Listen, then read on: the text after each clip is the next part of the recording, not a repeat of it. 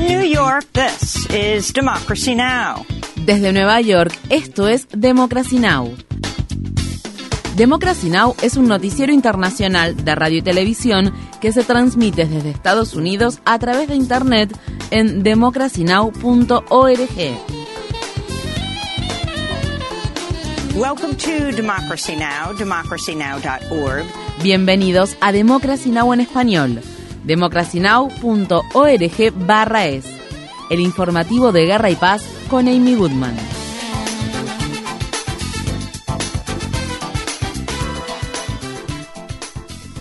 La Casa Blanca afirma que está cerca de llegar a un acuerdo para evitar el impago de la deuda gubernamental de Estados Unidos, menos de una semana antes de que el Departamento del Tesoro anuncie la insuficiencia de fondos para cumplir con sus obligaciones.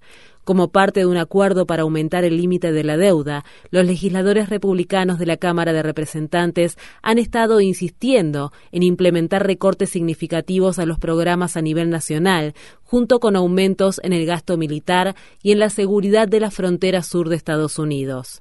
De acuerdo con un plan en desarrollo, los republicanos, encabezados por el presidente de la Cámara de Representantes, Kevin McCarthy, aceptarían aumentar el límite de la deuda federal por un periodo de dos años, a cambio de que se establezcan límites estrictos en los gastos discrecionales no relacionados con lo militar.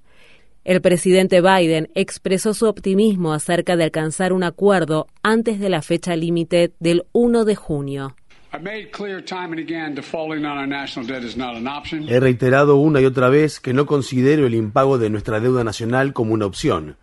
El pueblo estadounidense merece tener la certeza de que los pagos del seguro social serán garantizados, que los hospitales para veteranos permanecerán abiertos y que se alcanzará y mantendrá un progreso económico.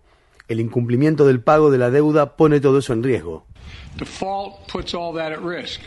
Biden dijo el domingo que ya ha propuesto recortes de más de un billón de dólares en los gastos discrecionales federales. Sin embargo, según la agencia de noticias Reuters, persiste una discrepancia de setenta mil millones de dólares entre la Casa Blanca y los republicanos de la Cámara de Representantes en lo que respecta al recorte de gastos.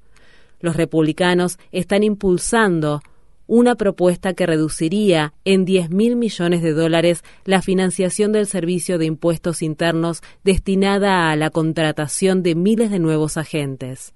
Mientras tanto, organizaciones ambientalistas advierten que el nuevo acuerdo debilitaría de forma significativa la Ley Nacional de Política Ambiental con el objetivo de agilizar la revisión federal de permisos para nuevos proyectos de energía.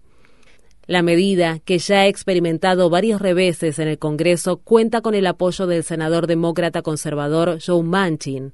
La organización Amigos de la Tierra respondió en un comunicado. Una vez más, se espera que los legisladores tomen la decisión inadmisible de incorporar políticas impopulares y dañinas para el medio ambiente a un proyecto de ley que debe aprobarse. Corea del Sur y Estados Unidos llevaron a cabo el jueves los mayores ejercicios militares con fuego real de su historia, argumentando que se trata de una preparación ante la posibilidad de un ataque a gran escala por parte de Corea del Norte, en medio de las crecientes tensiones en la península coreana. Las autoridades afirman que se realizarán otras cuatro maniobras militares en las próximas semanas. Esto se produce pocos días después de que Corea del Sur y la Unión Europea acordaran aumentar la cooperación en materia de seguridad. Estas fueron las palabras expresadas por la presidenta de la Comisión Europea, Ursula von der Leyen. De la misma manera en que rechazamos la agresión militar de Rusia contra Ucrania, también condenamos el constante ruido de sables nucleares de Corea del Norte. Manifestamos nuestro firme respaldo a la República de Corea. We stand firmly by the Republic of Korea.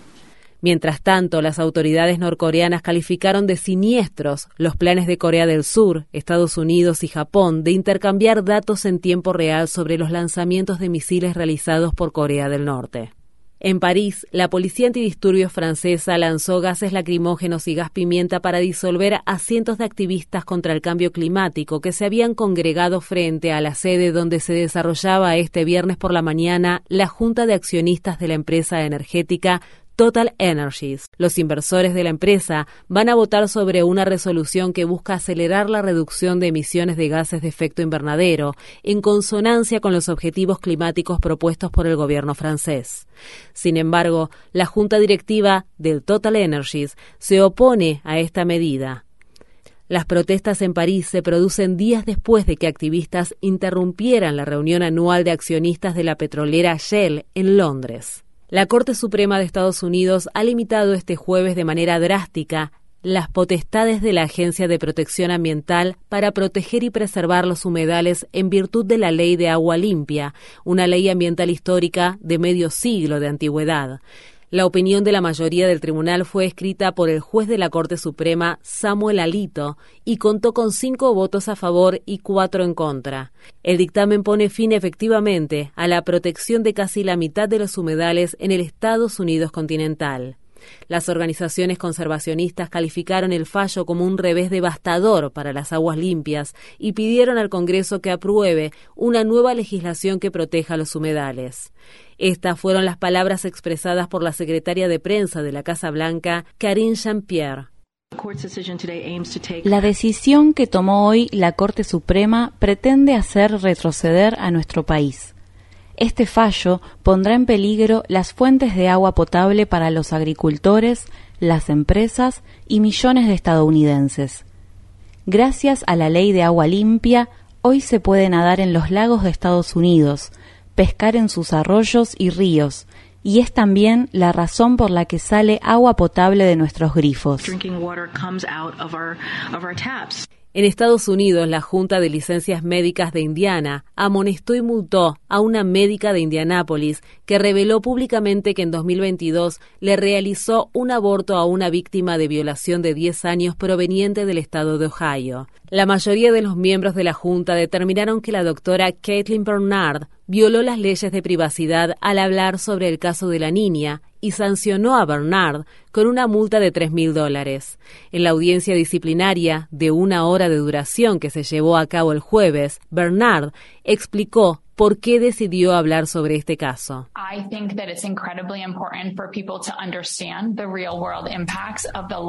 Considero que es de suma importancia que las personas comprendan las repercusiones tangibles en el mundo real de las leyes que se aprueban en este país, ya sea en relación con el aborto u otros temas.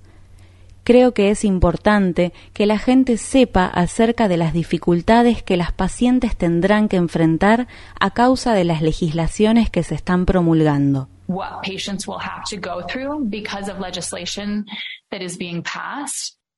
El fiscal general del estado de Indiana, el republicano Todd Rokita, inició una investigación sobre Bernard en julio de dos mil veintidós acerca de este caso. En esa ocasión, Rokita calificó a Bernard como no apta para practicar la medicina e instó a la Junta a tomar medidas disciplinarias contra ella. El aborto sigue siendo legal en Indiana hasta las veintidós semanas de embarazo. Stewart Rhodes, el fundador del grupo extremista de derecha Oath Keepers, fue sentenciado a dieciocho años de prisión por cargos de conspiración sediciosa por el papel que desempeñó en la insurrección mortal del seis de enero de dos mil veintiuno en el Capitolio de Estados Unidos. Esta es la pena más larga que se ha impuesto hasta ahora a cualquier persona relacionada con la insurrección. Uno de los socios de Rhodes, Kelly Megs, recibió una sentencia de doce años por conspiración sediciosa. Visite democracy now punto org barra es para ver más información sobre este tema. En la ciudad estadounidense de Minneapolis, miembros de la comunidad se reunieron este jueves para realizar una vigilia en la intersección de las calles donde la policía asesinó a George Floyd hace tres años. El sábado se llevará a cabo un festival y un concierto que se extenderán a lo largo de todo el día. En otras ciudades del país también se celebraron actos conmemorativos y protestas. En noticias relacionadas, el periódico The Guardian informa que varias ciudades de Estados Unidos pagarán al menos ochenta millones de dólares a manifestantes por la justicia racial que fueron reprimidos violentamente por la policía durante algunas de las protestas de Black Lives Matter que se desataron tras el asesinato de George Floyd en dos mil veinte. Se anticipa que esa cifra indemnizatoria que ya es históricamente alta, aumentará a medida que se resuelvan las demandas pendientes. En Nueva York, manifestantes, activistas y decenas de organizaciones han instado al Consejo Municipal de la ciudad a disolver la Unidad de Respuesta Estratégica del Departamento de Policía de Nueva York, una unidad que ha protagonizado brutales ataques contra manifestantes.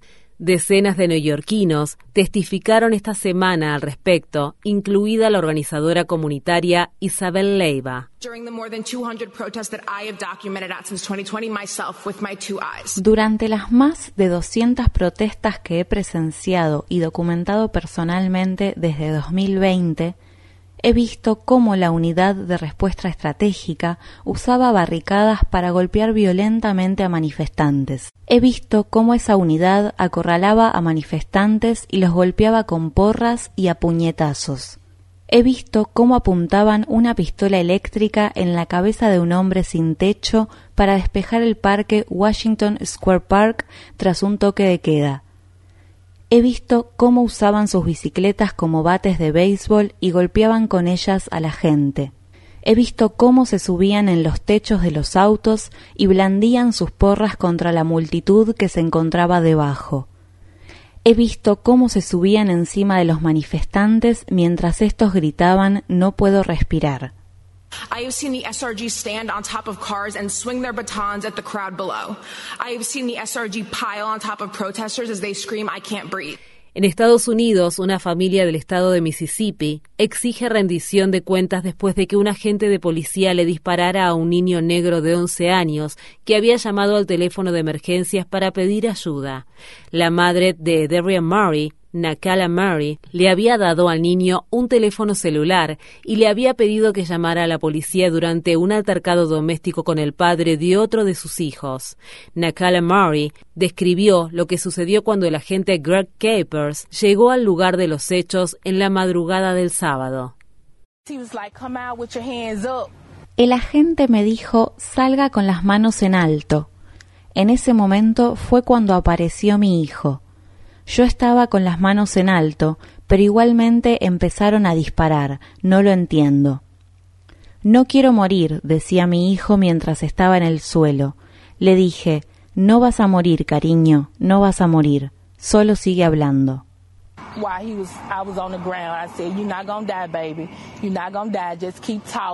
El niño fue dado de alta del hospital el miércoles después de ser tratado por un colapso pulmonar, una fractura de costillas y una laceración hepática. En el mar Mediterráneo, trabajadores de ayuda humanitaria continúan buscando una embarcación que transportaba cientos de migrantes y que está desaparecida desde el miércoles por la mañana.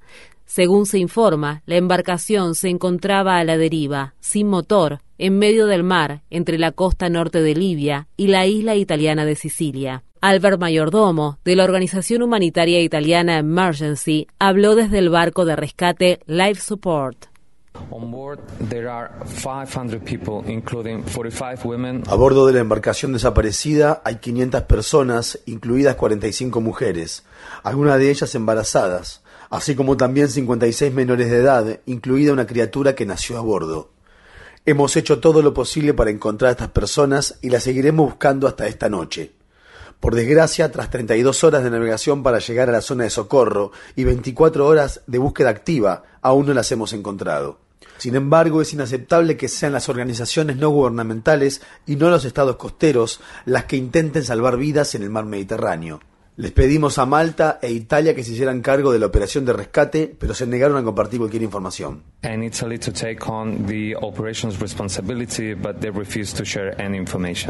En Francia, cinco soldados fueron imputados por negarse a socorrer a un grupo de migrantes que cruzaban el Canal de la Mancha en una pequeña embarcación en noviembre de dos mil veintiuno. La omisión de la ayuda ocasionó la muerte de veintisiete personas. Infórmate bien. Visita nuestra página web democracy now punto org barra es. Síguenos por las redes sociales de Facebook, Twitter, YouTube y SoundCloud por Democracy Now! es.